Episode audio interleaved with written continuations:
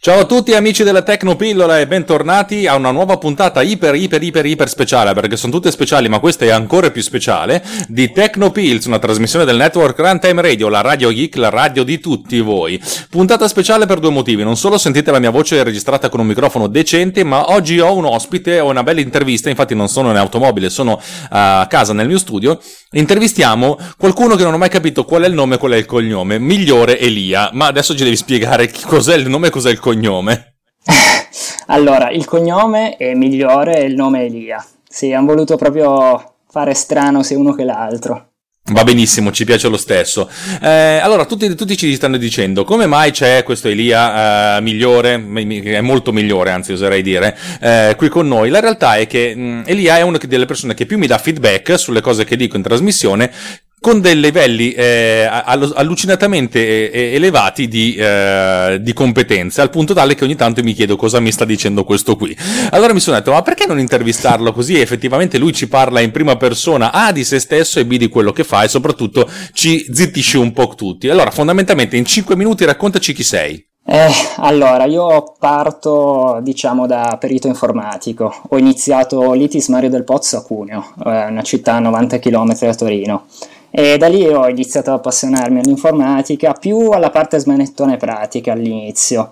Quindi andavo a scuola, non studiavo mai tanto la teoria, arrivavo a casa e stavo fino alle 3-4 di notte a programmare.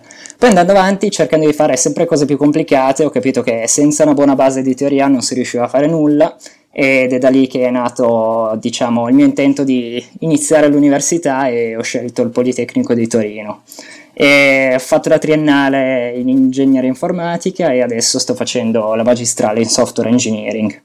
Dunque, chapeau, chapeau, chapeau, chapeau. Bravo, bravo, bravo. Perché questo appunto i, i giovani di oggi che invece di andare a, ad ascoltare la musica trap, anche se forse tu sei troppo anziano per questa, eh, fanno i veri nerd, quelli eh, all'origine. Ma quando i nerd però diventano geniali, e senza essere gli Sheldon della situazione, diventano questo tizio qua. Perché fondamentalmente lui eh, ogni tanto mi tira fuori le, le, basi teoriche delle cose che io sto facendo. Perché come voi ben sapete io sono un cialtrone dell'informatica. Ehm, sono un cialtrone anche nella regia ma nell'informatica ancora di più. Per cui ogni volta che mi sento dire delle cose serie da questo, da questo personaggio, io mi sento A in imbarazzo e B mi sembra, mi sembra di rubare i soldi eh, ai miei poveri clienti cinesi.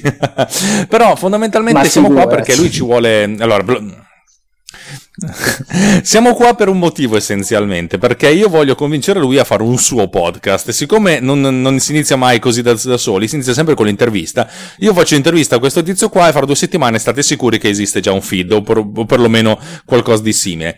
Eh, allora, abbiamo parlato diverse, di diverse cose e per evitare di, di, perdere ore e ore e ore in una puntata unica, eh, mi piacerebbe che tu raccont- ci raccontassi ai nostri teleascoltatori eh, una cosa che ci volevi raccontare, eh, partendo da un paio di, di, puntate che ho fatto io. Sì, sì, sì. Eh, che cosa preferisci? Nel senso che le tue puntate mi hanno dato veramente un sacco di spunti e malgrado tu ti definisca un incapace, cioè lo sappiamo tutti che non ti piacciono i complimenti, io invece ti ritengo una persona molto brillante e hai un vantaggio allucinante, cioè nel riuscire a trasformare le cose complesse in cose veramente facili, perché tante volte spiegato l'analisi dei segnali, ha trasformato i Fourier in dei modi così intuitivi che veramente ti invidio.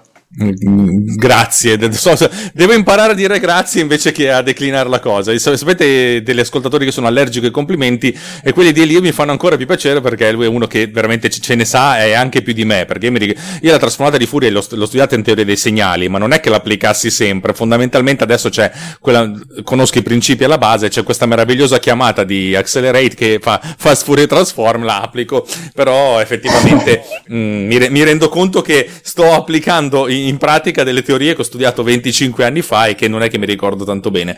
No, in realtà eh, quello di cui volevamo parlare eh, specificatamente partiva dalla, mh, mm, dai principi di Swift UI, che io ho trovato essere una figata cosmica, anche se come sempre Apple la fa, la fa, più facile di quello che è in realtà, però detto questo, dato che comunque Swift è un linguaggio veramente molto, ma molto, ma molto potente e molto moderno, mh, mm, ci si può costruire sopra un sacco di cose interessanti che vanno anche al di là della sintassi classica del linguaggio per creare delle sintassi più o meno alternative e creare delle cose nuove. Ce ne sono tante, una di queste è, è Swift UI, che è, è appunto una, un'interfaccia, eh, un linguaggio di dichiarazione, di, un linguaggio di programmazione delle interfacce dichiarativo, giusto? Dimmi se ti dico una stronzata. Sì, sì, sì. No, no, no, hai detto una cosa correttissima. E sì, Sweet UI non è il primo che è nato in quest'ottica e sicuramente non sarà l'ultimo perché secondo me ha dei vantaggi allucinanti. Eh, come avevi già anche detto tu, praticamente i due modelli che se la battevano prima erano il classico modello drag and drop che in realtà sotto nascondeva il creare un albero e a runtime trasformare questo albero, che è una struttura informatica in cui c'è diciamo un nodo che può avere n nodi figli e il nodo è tipo un ramo che rappresenta, cioè è tipo uno stato che rappresenta un'informazione. È una, è una cosa molto astratta se non la si conosce, ma alla fine è molto semplice. Dicevo, eh, prima si tendeva a fare quello e c'è il classico Visual Studio dove tiravamo dentro i vari bottoni, hanno visto che è una figata cosmica perché semplifica la vita agli sviluppatori, solo che il grosso problema è quando tu vuoi modificare a runtime la grafica.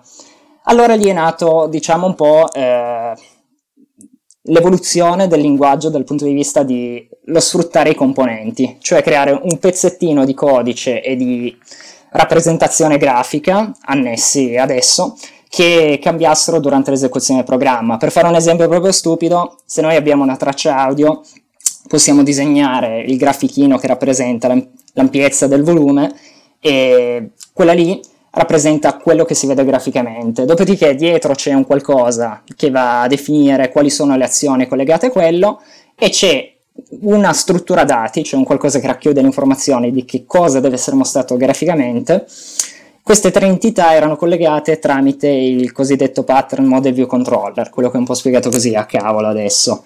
Eh, l'approccio dichiarativo è un approccio diverso, nel senso lui ha già a monte il fatto di avere degli elementi e invece che come prima andare a dichiarare eh, che cosa vogliamo che appaia a schermo, si parte da degli elementi standard che sono già predefiniti a livello di interfaccia. Se si pensa a un'applicazione o qualunque cosa, noi abbiamo i classici bottoncini che hanno tutti più o meno la stessa grafica, magari cambia il colore, l'ombreggiatura, eccetera, eccetera.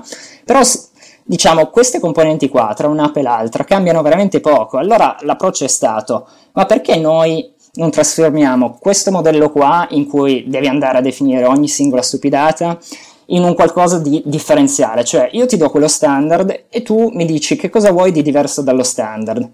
E da lì sono nati diversi framework, diversi linguaggi e uno degli ultimi è appunto SweetUI che è veramente figo per quel poco che ho visto. Sì, cioè, hanno fatto un lavoro, secondo me, di, di, essenzializzazione, cioè di andarlo proprio a andare a limare il quanto più possibile qualsiasi tipo di ridondanza per fare, per fare una cosa che eh, funzionasse abbast- molto bene out of the box eh, che è una cosa molto comoda ed è la cosa che mi piace molto di più che out of the box a, a, su, su, varie piattaforme, non soltanto iOS ma anche gli eventuali tvOS e watchOS, ma soprattutto mio dal mio punto di vista macOS. Eh, l'unico, l'unico, punto negativo che ci vedo è che ci deve, girerà solo sui, sul sistema operativo, sugli ultimi, l'ultima versione del sistema operativo, per cui eh, per retrocompatibilità e credi, credimi, soprattutto su Mac la retrocompatibilità è molto importante, cioè non, non potrò adottare adottarlo sin dall'inizio, ma lo, lo adotterò molto, ma molto più avanti io personalmente.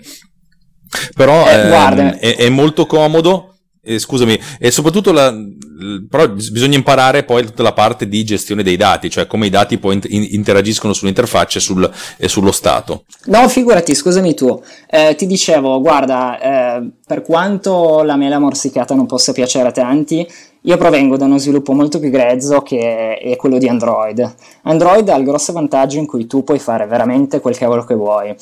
Con le ultime versioni non tanto, nel senso che per limare la batteria e arrivare anche loro a dare delle performance di un certo tipo hanno limitato tantissimo le API.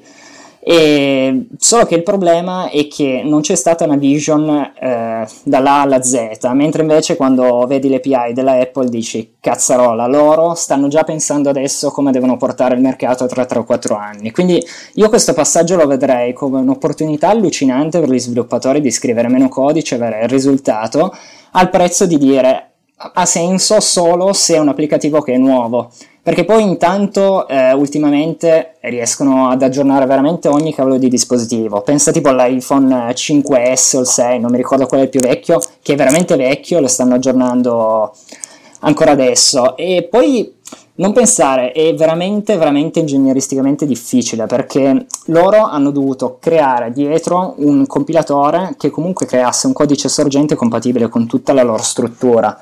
E da cosa vista anche delle chicche allucinanti. Ad esempio, una cosa che mi pare che tu hai accennato nel podcast è che quando tu definisci un data binding, cioè la correlazione tra quello che deve essere visto a schermo e l'informazione che viene rappresentata in memoria del, del computer, del lavoratore, eh, quando tu aggiorni una, automaticamente si aggiorna l'altra. Ma cosa vuol dire? Vuol dire che il compilatore automaticamente quando vede che tu accedi alla variabile per modificarla, cioè quando vede che c'è un'operazione di write, un qualcosa che va a cambiare lo stato di quell'applicazione, ha un, all'interno della stessa uno o più indirizzi che vanno a dire all'interno al eh, alla, alla, parte di renderizzazione che c'è qualcosa che ha cambiato lo schermo e deve cambiarlo. Quella cosa lì su Android era fattibile, mi pare con una libreria che si chiamasse Java RX. Adesso mi perdonino quello che lavorano in sto settore perché è qualche anno che non lo tocco più però era una cosa che veramente ti doveva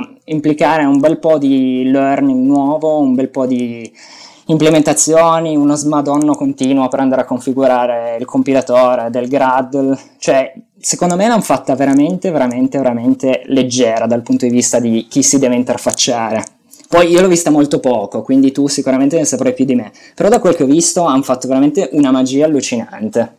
Eh, sì, allora, come tutte le cose, ascoltando i vari rumors, le indiscrezioni, eh, non è una cosa che si sono inventati da un anno con l'altro, ma ci lavoravano da tre anni almeno, una roba del genere. E devo dire che hanno fatto un grandissimo lavoro per se stessi, perché comunque loro usano mm, quasi sempre le librerie che poi mettono a disposizione della gente, e per gli sviluppatori, cioè loro hanno, soprattutto quest'anno, hanno deciso di dire rendiamo la vita facile a chi essenzialmente ci rende ricchi, cioè i programmatori, eh, che poi portano le applicazioni, che poi portano business, eccetera, eccetera, eccetera. E sì, effettivamente hanno fatto un grandissimo lavoro sotto il cofano perché poi mm, il solito principio di Apple, che poi uno può condividere o non condividere eh, dal punto di vista poi fattivo, però loro hanno detto cerchiamo di lavorare tantissimo, di farci un culo così, in modo tale che poi alla fin fine fuori sembri tutto semplice, però sotto c'è una grande complessità, una grande ricchezza.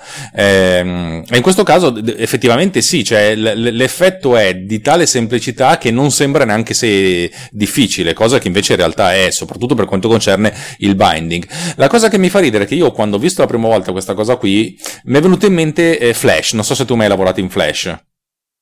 Eh no, sono troppo new generation. Ho visto che quella tecnologia Bravo. sta morendo e già ai tempi. allora, Flash a me ha sempre fatto cacare, proprio cacare male, eh, però una cosa bella era che potevi legare dei campi di testo, dei, dei, dei, field di qualsiasi tipo alle variabili. E questa cosa veniva gestita in maniera abbastanza trasparente e automatica dalla, da, da, dall'esecuzione, cioè alla fine era un linguaggio interpretato, non era mai compilato, però funz- questa roba qui funzioni chiave, ovviamente con un linguaggio più semplice, con meno possibilità.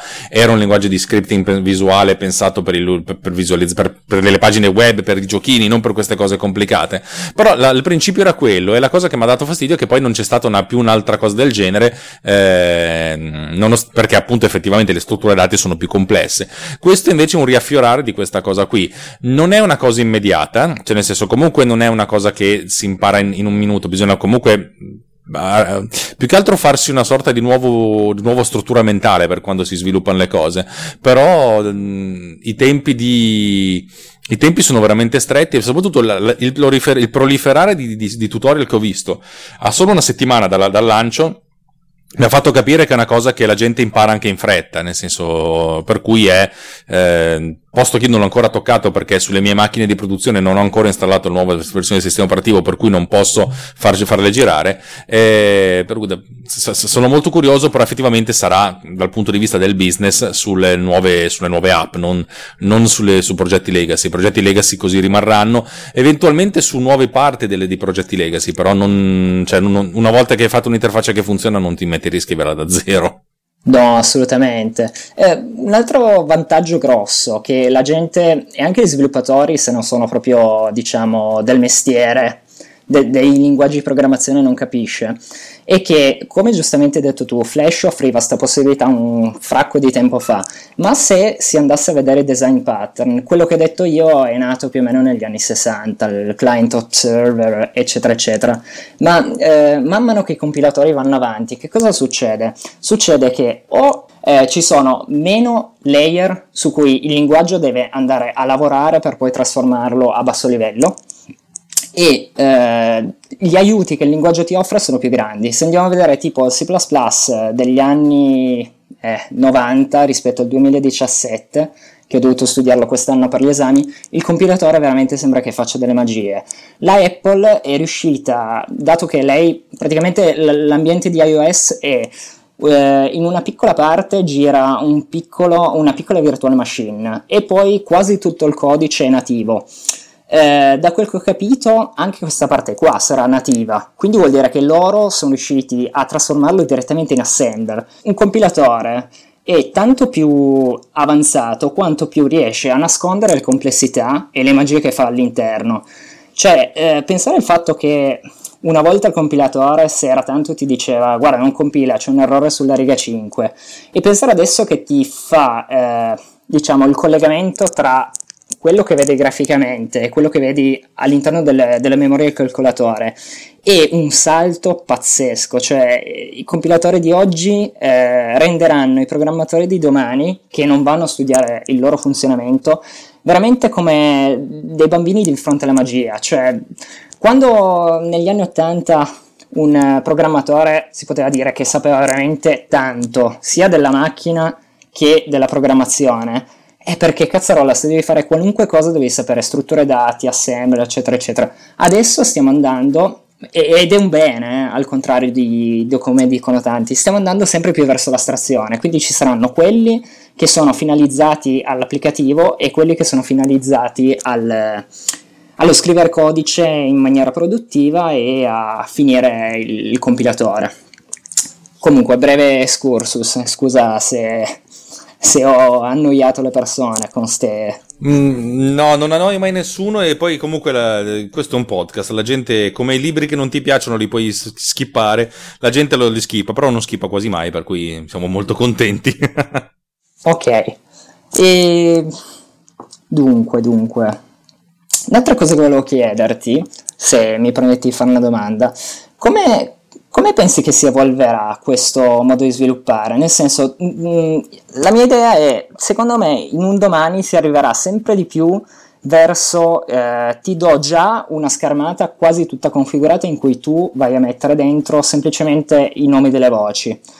E e anche a livello di transazioni, cioè transazioni tra una schermata e l'altra, eh, almeno io mi ricordo con l'uscita di Android 6, era veramente un inferno andare a specificare l'ID dell'immagine che si deve conservare dalla transazione tra la prima e la seconda schermata e poi andare a dirgli se deve dare priorità al thread grafico, al thread del processo, eccetera, eccetera. L'ho visto l'altro giorno e mi sentivo un deficiente, cioè c'è un mio amico l'ha fatto in 30 secondi, io mi ricordo che lo facevo in due giorni per tutte le applicazioni. E il problema è che, cioè, io ai tempi avevo studiato lo stato dell'arte, mi, mi stupisce sempre di più perché se le lasci perdere queste tecnologie si mangiano il mondo. Eh, guarda, um, io ogni tanto penso a, a, cosa si poteva fare anche solo 5 anni fa con le app messe a disposizione adesso ed è stato un cambiamento, cioè ogni volta un cambiamento e mi dico, e soprattutto penso Adesso ci, a fare questa cosa ci vuole una linea di comando, prima bisogna fare salti mortali, a volte non funzionava. E effettivamente ci sono tantissimi aiuti e a volte pensi, eh, mannaggia, ci sono, ci sono, cose che se fossero state disponibili dieci anni fa sarebbe stata tutto un, un altro, tutta un'altra soluzione. Mm, credo che ci sarà sempre più automazione di queste cose in maniera molto più, più elegante. Io penso ad Apple che uh, spesso e volentieri sfrutta delle buone idee avute da, da, alcuni sviluppatori, tipo il trascina verso il basso per, per, aggiornare, che sembra una stronzata, ma l'ha inventato qualcun altro, loro se ne sono appropriati, l'hanno fatta loro, l'hanno ottimizzata. Eh, stesso dicasi per Swift UI, non hanno inventato loro questo tipo di paradigma, però l'hanno fatto loro e l'hanno ottimizzato. Mm, penso che l'ottimizzazione e questo tipo di cose aiuti moltissimo. Io devo dire che il grande cambiamento l'ho visto passando dallo sviluppo per macOS a sviluppo per iOS. macOS è mh, è un transatlantico che ti permette di fare qualsiasi cosa. iOS ti permette di fare, come se fosse un camioncino che però cazzo va più veloce, ci metti molto per, per, per far andare devi fare il pieno e andare, il transatlantico devi fare di tutto e di più per poter eh, iniziare a, a, a, lavorare. E gra- per esempio le, le, la gestione delle tabelle su Mac è ancora un po' farraginosa dal punto di vista della programmazione, su iOS i valori di default, cioè tu crei una tabella, automaticamente va bene, funziona ed è giusta così. Ha molte meno possibilità, sì, ma chi se ne frega perché tanto non le usa nessuno tutte le altre possibilità che ti mette a disposizione il sistema. Ehm, per cui c'è, e questo, questo, tipo di semplificazione poi pian pianino è tornato su Mac perché alcune paradigmi, alcune cose facili che si possono fare su iOS pian piano li stanno, stanno trasportando su, su Mac. Poi effettivamente stanno unificando l'interfaccia con Swift UI cioè il modo di scrivere, il modo di intenderle il modo di, di, di disegnare e di interagire con l'utente. Eh, credo che ci sarà sempre di più una, una, un aiuto di questo tipo non so se ci sarà un momento in cui ci saranno degli snippet più o meno intelligenti eh, che si adatteranno al tipo di, di percorso che uno vuole, vuole, costruire cioè già adesso se uno vuole fare un gioco ci sono un sacco di, di automazioni informazioni sul, sul, sulla gestione della fisica, la gravità, le luci, eccetera, eccetera. Mm, probabilmente qualcosa del genere si vedrà anche su, per quanto concerne le, eh, le app e sarà sempre più possibile fare uso di questi snippet intelligenti che prenderanno il posto di, almeno in buona parte, del codice che copia e incollo da Stack Overflow. eh, Già solo per dire, eh, una delle aziende che mi ha commissionato un lavoro, un'azienda di Cuneo con cui collaboro spesso, mi ha commissionato 4-5 app se riesco a farle entro settembre, perché purtroppo il mio lavoro è molto variabile in base agli esami universitari. E appunto hanno studiato queste 5-6 app che li riducono di un sacco i costi perché praticamente le esigenze dell'utente che vuole un'app custom è quasi sempre molto molto simile. Alla fine si va a fare come front-end, cioè come interfaccia con l'API, quasi sempre la stessa roba. E poi si va a customizzare il back-end, che anche lì c'è già stato un lavoro di automazione allucinante. Secondo la mia umile opinione si arriverà sempre di più a rendere il mobile eh, molto vicino al web. Cioè se, se vado a vedere al giorno d'oggi fare una pagina web eh, la fai veramente in poco tempo, nel senso poi un conto è farlo veramente veramente bene, dove ci vai a mettere dentro anche la SEO, vai a cercare di ottimizzare il tempo di caricamento delle risorse, eccetera, eccetera. Però il mercato ci ha sempre insegnato che è meglio fare un prodotto che costa 5 euro e che funziona, funzionicchia, che farne uno che ne costa 500 ma funziona veramente veramente da Dio. Eh, la riesce ogni tanto a fare delle magie che se ne esce fuori con questo livello qua e mm, non ha tanti, tante compromessi a parte la retrocompatibilità. Non dico che altri non le abbiano, eh. anche Android ha fatto dei salti allucinanti e voglio citare anche Flutter, che è una tecnologia che è nata prima e praticamente sposa tutti questi concetti e ha sotto un engine, cioè un, un motore che traduce diciamo, le informazioni in quello che si vede a schermo scritto in C++. Quindi cosa vuol dire? Vuol dire che anche quello va a generare un codice che esattamente uno dei più performanti possibili che può essere generato per il dispositivo. Il problema grosso di, di questi diciamo, nuovi strumenti è che l'interfaccia con le API del sistema sono un po' complesse, quindi eh, è, è, un po' complicato andare a interagire col sistema operativo, però se, se, ci si pensa le app che veramente hanno bisogno del GPS, dell'NFC, del Bluetooth sono veramente poche e se si se si vuole utilizzarlo tante volte conviene forse scrivere un modulo in nativo per i due sistemi operativi e poi utilizzare qualcosa a metà che vada ad emulare in maniera efficiente il codice che deve girare. Co- comunque, mh, mm, non volevo saltare i pali in frasca. Eh, dicevo, secondo me l'evoluzione è probabile che sia quella. E, è veramente bello sentire il tuo diario da sviluppatore perché riesci un po' a portarmi, diciamo, di nuovo al periodo in cui avevo tempo anche a pensare un po' di più allo sviluppo e non solo alle teorie. E per quello che purtroppo, cioè, purtroppo in questo periodo della vita faccio praticamente solo teoria, eh, che ne so, data science, eh, compilatori, eccetera, eccetera, e mi vengono degli spunti interessanti, dei suggerimenti e dico, ma chissà se ci ha mai pensato a queste cose. E quindi permetto di rompere le scatole, ecco. Ma no, no, non mi rompi mai le scatole, anzi in realtà cioè, qualsiasi tipo di feedback eh, per chi fa il podcast è una figata. Il feedback dal, dal produttivo poi in realtà è ancora più, più, forte anche perché il tuo è un feedback di un livello di, molto molto elevato eh, per cui mi, diciamo che è una sorta di beta tester della coscienza mi piace questa definizione cioè mentre ho i miei beta tester che mi dicono oh sto cazzo di bottone non funziona oppure c'è un, un beta tester della mia applicazione che, che è producer che sto sviluppando da due anni e mezzo e infatti l'ho, l'ho, ho cambiato 18 motori sottostanti perché ogni volta imparo meglio a programmare meglio che mi dice secondo me questo paradigma non funziona, bisogna rivedere tutta questa finestra. E dico, ah, adesso me lo dici. e, però la, la, realtà, la realtà è che invece il, il tuo è un approccio molto più, eh, più, pensato anche al futuro per evitare di avere il, quel famoso debito tecnico. Io devo essere sincero, spesso e volentieri faccio lo stronzo con me stesso e se ho un problema cerco di generalizzarlo quanto più possibile, di scrivermi una libreria generalizzata, che può essere una cosa utile, ma spesso e volentieri è anche controproducente. Potrebbe avere più senso invece partire dal sviluppare una cosa che fa esattamente quella roba lì e poi eventualmente dopo ampliarla la seconda volta di cui ne ho bisogno. Devo dire che ho questa, questa mio, questo mio vezzo stupido che, che, andrebbe bene magari in una, so, in una, grande software house, ma quando sono io da solo a volte veramente sono un vezzo. Ah, eh, guarda, eh, questo aprirebbe un mare di discorsi, perché quello che hai detto tu in maniera molto semplice sono due metodologie che vanno molto in questo periodo. E una è il test driven development, cioè vuol dire io cerco di far fare il mio programma il minimo possibile eh, per metterlo funzionante sul mercato e cerco di scrivere codice unicamente per fargli fare il minimo delle funzioni possibili, perché se tu ci pensi, ma quanti cavolo di funzioni di Word vai a utilizzare? L'1%, lo 0,5%?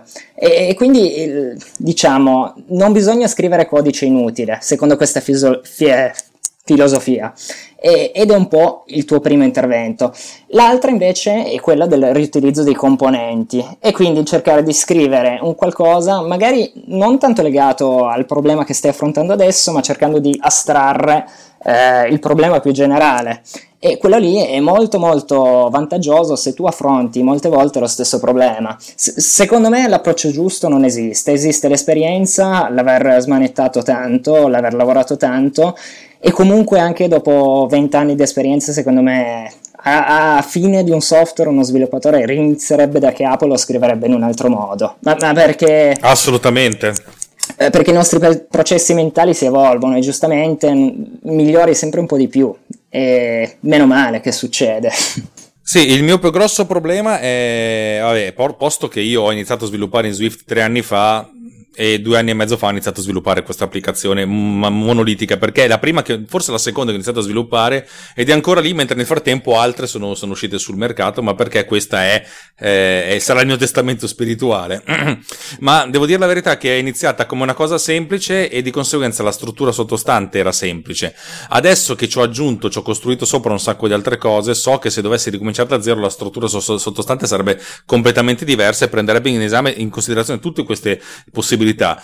E ciò nonostante diventerebbe vecchia perché dopo due anni ci aggiungerei altre robe sopra, per cui va bene, per adesso è così e voglio che finisca così, anche perché comunque i beta tester che ho eh, sono molto soddisfatti della cosa, vogliono, eh, la vogliono così, non, non, non, hanno in mente cose in più, ce le mette io le cose in più che vorrei, però è anche vero che eh, sto cercando di fare delle cose che vorrei io e non pensare di fare qualcosa che vuole qualcun altro perché è un'applicazione talmente particolare nel suo, nella sua filosofia di lavoro che voglio che funzioni Che non deve essere una, una, scimmiottatura di altre perché le altre ci sono già e funzionano meglio, ma di questo ne parlo spesso e volentieri. Cioè, preferisco fare una cosa un po' più piccola che faccia esattamente le cose come le vorrei io, così almeno per una persona e di conseguenza per chi si può adattare al mio modo di, di, di, di far fare le cose è, è perfetta. Però questo è un discorso che ci porterebbe ancora troppo lontano.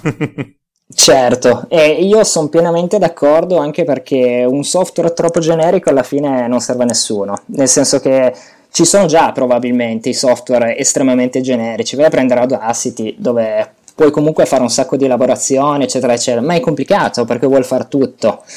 Eh, secondo me il, diciamo, il cavallo di punta deve essere proprio quello di fare una cosa e farla bene. E io sono uno di quei cani che si è preso il serial e non ha ancora iniziato a utilizzarlo ma ti prometto che lo utilizzerò e mi permetto anche di dire un'altra cosa. Eh, secondo me il fatto di averla iniziata un po' a cazzo di cane e adesso è diventata grossa non è un errore che fai solo tu, eh? è un errore che fanno tutti e secondo me non è manco un errore. Ti faccio un esempio, oggi sono andato eh, a fare un colloquio in una multinazionale che eh, prende dei pezzi di ricambio per le auto, mi pare sia il secondo o terzo gestore mondiale per, eh, a livello di stoccaggio e tutti si incazzano perché in ogni cavolo di reparto si utilizza Excel. E Excel è la morte per ogni data scientist perché non c'è una struttura generale di come raccogli i dati. E io ti assicuro che qualunque multinazionale avrà i suoi reparti con Excel. Ma perché? Perché i progetti nascono sempre dal piccolo, le abitudini eh, diciamo rimangono nel tempo e quindi pian piano cresce eh, l'azienda e è meglio andare a insegnare una figura come raccogliere i dati, cioè il classico data cleaner e data analyzer, piuttosto che eh, andare all'inizio a un'azienda piccolissima e dirgli no, tu devi farti il database con Oracle, con le tuple fatte così, così, così, così un domani se cresci, eh, ma tu fallisci se inizi un progetto piccolo pensandolo in enorme, quindi secondo me non è un errore, eh, è un errore pensare che uno in passato avrebbe potuto già pensare al futuro, quindi assolutamente non è un errore per il mio.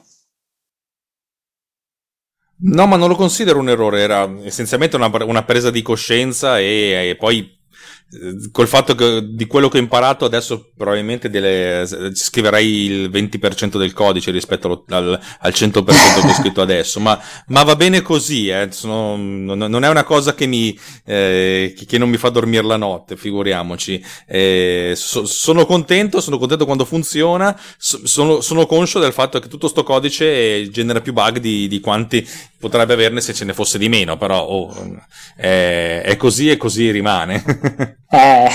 eh. E invece raccontaci un po' delle cose, di co- qualcosa di figo che tu hai fatto. Qualcosa di figo che ho fatto. Ma allora, io ho spaziato veramente in tantissime cose, ho smanettato le cose più allucinanti. Racconto un po' di, di cavolate che abbiamo fatto. Allora, l'altro anno c'era, diciamo, uno dei miei migliori amici qua che aveva un grosso problema in casa, ovvero arrivava in casa e faceva veramente freddo, no? E prima che si attaccasse sto cavolo di stufa era Etern.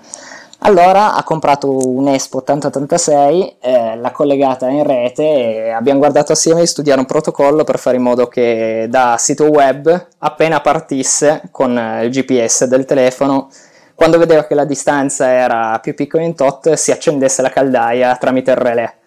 E quello è stato un progetto carino che ho fatto. Cioè, ho fatto, ho fatto veramente poco, eh, diciamo, sono stato partecipe.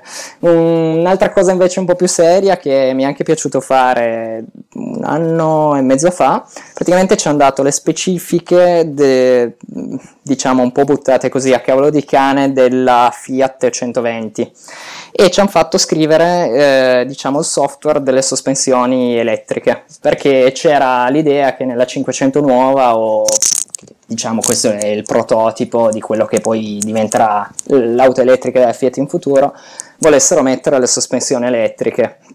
E anche lì è stata una fonte di un sacco di risate perché a un certo punto avevo sbagliato la, la velocità della retroazione, che sarebbe la velocità con cui il motore riesce a tirare su eh, il veicolo di una certa altezza, no? E praticamente ho messo un valore un po' troppo alto e mi avrebbe venuto fuori che avremmo dovuto avere un motore più grande di quello del Titanic per, per sopportare questo programma. E poi ho fatto anche altre robe un po' più... Bah, con, Tipo adesso sto scrivendo delle componenti del sistema operativo di un sistema operativo didattico che si chiama OS 161, sempre per un esame qua, che era il vecchio progettazione di sistemi operativi. E allo stesso tempo sono un po' intreppato con i linguaggi perché sto facendo anche il corso di Formal Language and Compiler che ti spiega tutta la teoria che c'è a monte di come si fa a tradurre un linguaggio in un altro o un linguaggio direttamente in codice binario c'è proprio co- tante cose di cui potrei parlare, ma non, non so se potrebbero interessare, ecco. Allora, adesso ti dico, cioè, a, a, valle di questo, non ce n'è bisogno che lo dica, cioè, arriveranno quarantina di commenti che diranno figata, fai anche tu un podcast, lo so perché è così. e questo sarà una cosa buona perché così assu- acquisterò un nuovo beta tester di Producer perché sicuramente lo usi, ti, ti obbligherò ad usarlo. E, e, perché effettivamente ha un sacco di cose interessanti e del, del, mio punto di vista sei un Davide Gatti eh, con 30 anni di meno, più o meno, sì e con eh, votato al software mentre lui è votato all'hardware, per cui è, sarebbe una cosa interessante, una, un, un, un'interessante dualità e dualismo. Eh sì, infatti eh, eh, ammiro proprio tanto Davide perché... Eh, ogni tanto mi ricorda qualche cavolata che ho provato a fare anch'io, perché anch'io ho iniziato per un certo periodo a appassionarmi all'elettronica. Poi in realtà sto mio amico che, con cui avevamo fatto sta cosa è andato a fare embedded system, che sarebbe tipo la specialistica in cui ti segnano come costruire un processore, come fare un ASIC, cioè un, un, hardware veramente dedicato a un certo compito, eccetera, eccetera. Io invece ho preferito fare l'ambito data science e linguaggi, cioè la parte un po' più ad alto livello. Non so se effettivamente sarei stato più propenso per uno o per l'altro. Alla fine mi ha portato a fare questo e vedremo. Io personalmente avrei sempre scelto il software tutti i giorni della settimana e due volte la domenica, tanto per fare una citazione colta.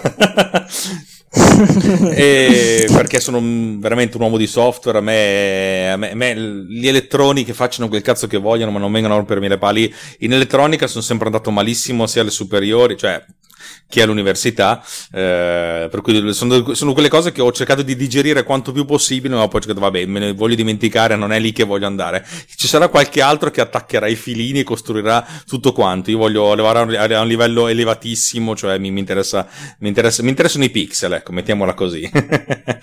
eh, sì, sì, sì. Ah, no, no, figuriamoci. Eh, essenzialmente proprio una questione di, di gusti, non, non, è, non, è, snobismo il mio, cioè proprio che proprio certe, certe cose non, non, non mi, mi, mi, intrigano. E, e anzi, cioè, devo dire che mi piace tantissimo l'approccio ehm, più informatico dell'elettronica di oggi. Tu hai parlato dell'ESP, eh, che eff- effettivamente cioè, il, il, Arduino è stato un momento di svolta in cui c'era sì una componente hardware, ma c'era anche la possibilità di realizzare una componente software per, per, per gestirlo, anche più o meno semplice semplice, ma che cavolo ti, ti aprì veramente la strada a, a tantissime cose. Diciamo che era il, il, quella, quella, è stata una sorta di pezzo mancante per quanto mi riguarda. E infatti i, i vari Francesco Tucci, Geek Cookies, eh, che, che, esplorano questo, cioè sono sempre altri podcast che esplorano questo, questo mondo, mi affascinano, però spesso e volentieri rimango a bocca aperta dicendo sì, è figata. Sono contento che ci sia qualcun altro che faccia sta roba. Un giorno o l'altro, quando mi servirà, chiederò aiuto.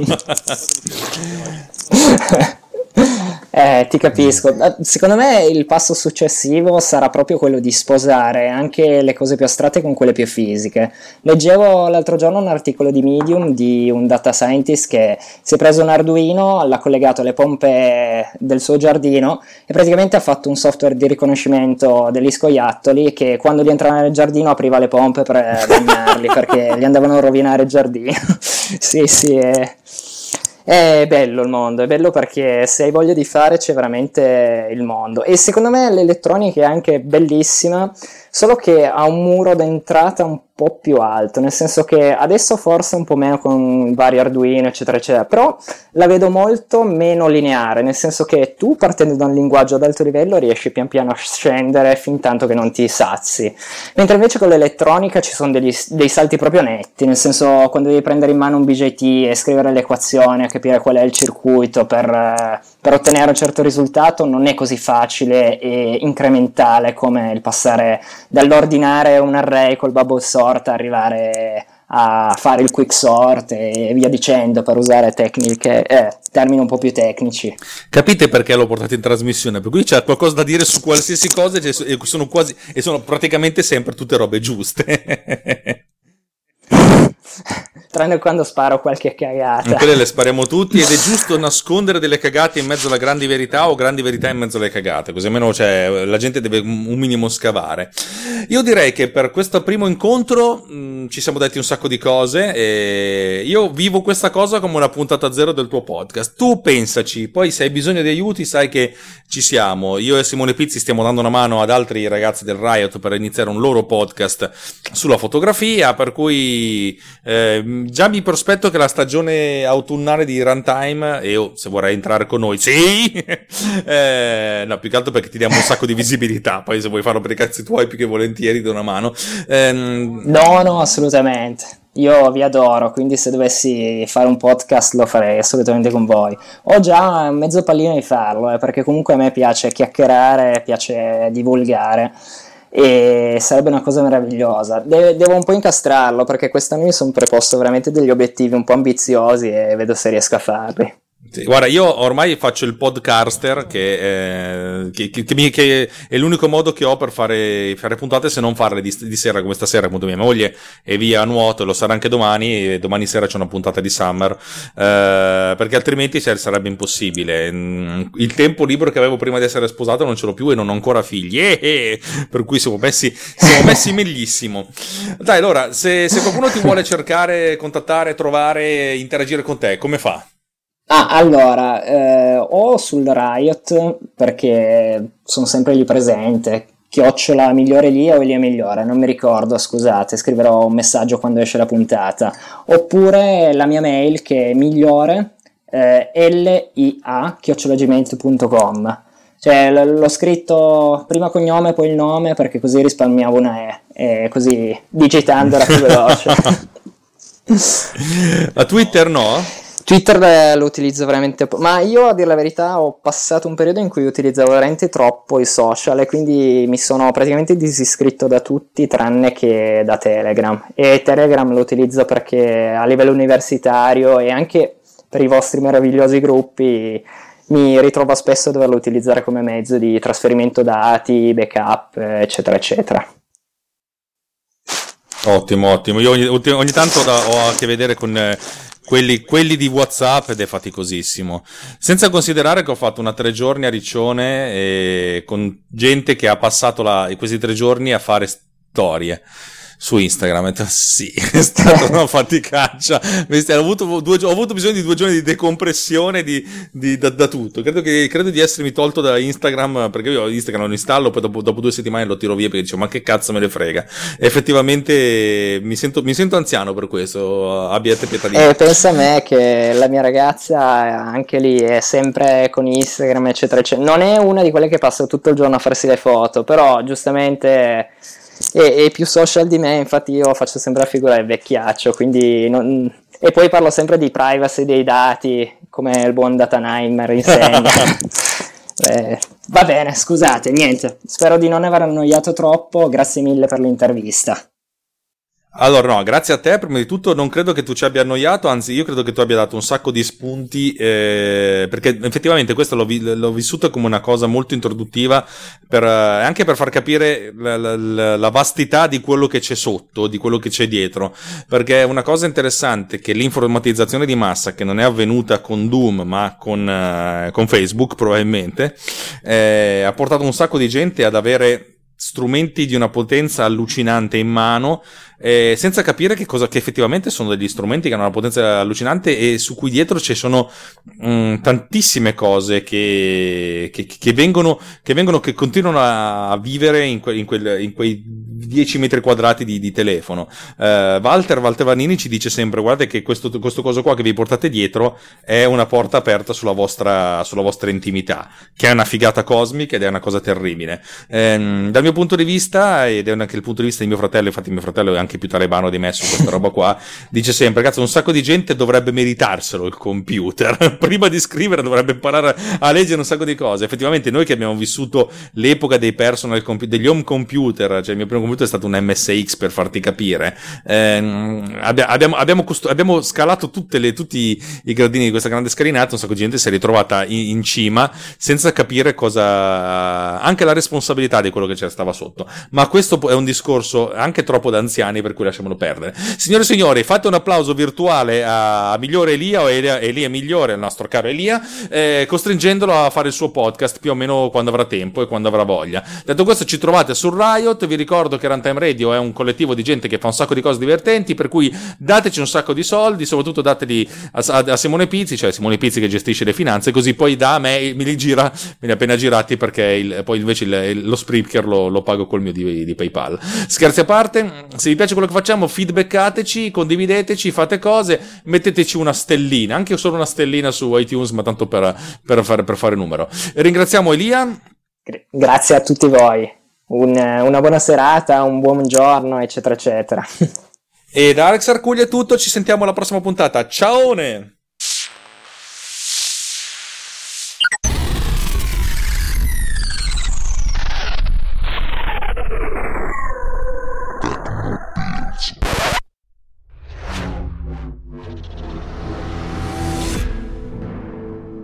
This podcast is edited with Producer. Discover more at ultimedia slash producer. ulti.media slash producer. P O D U S C E R.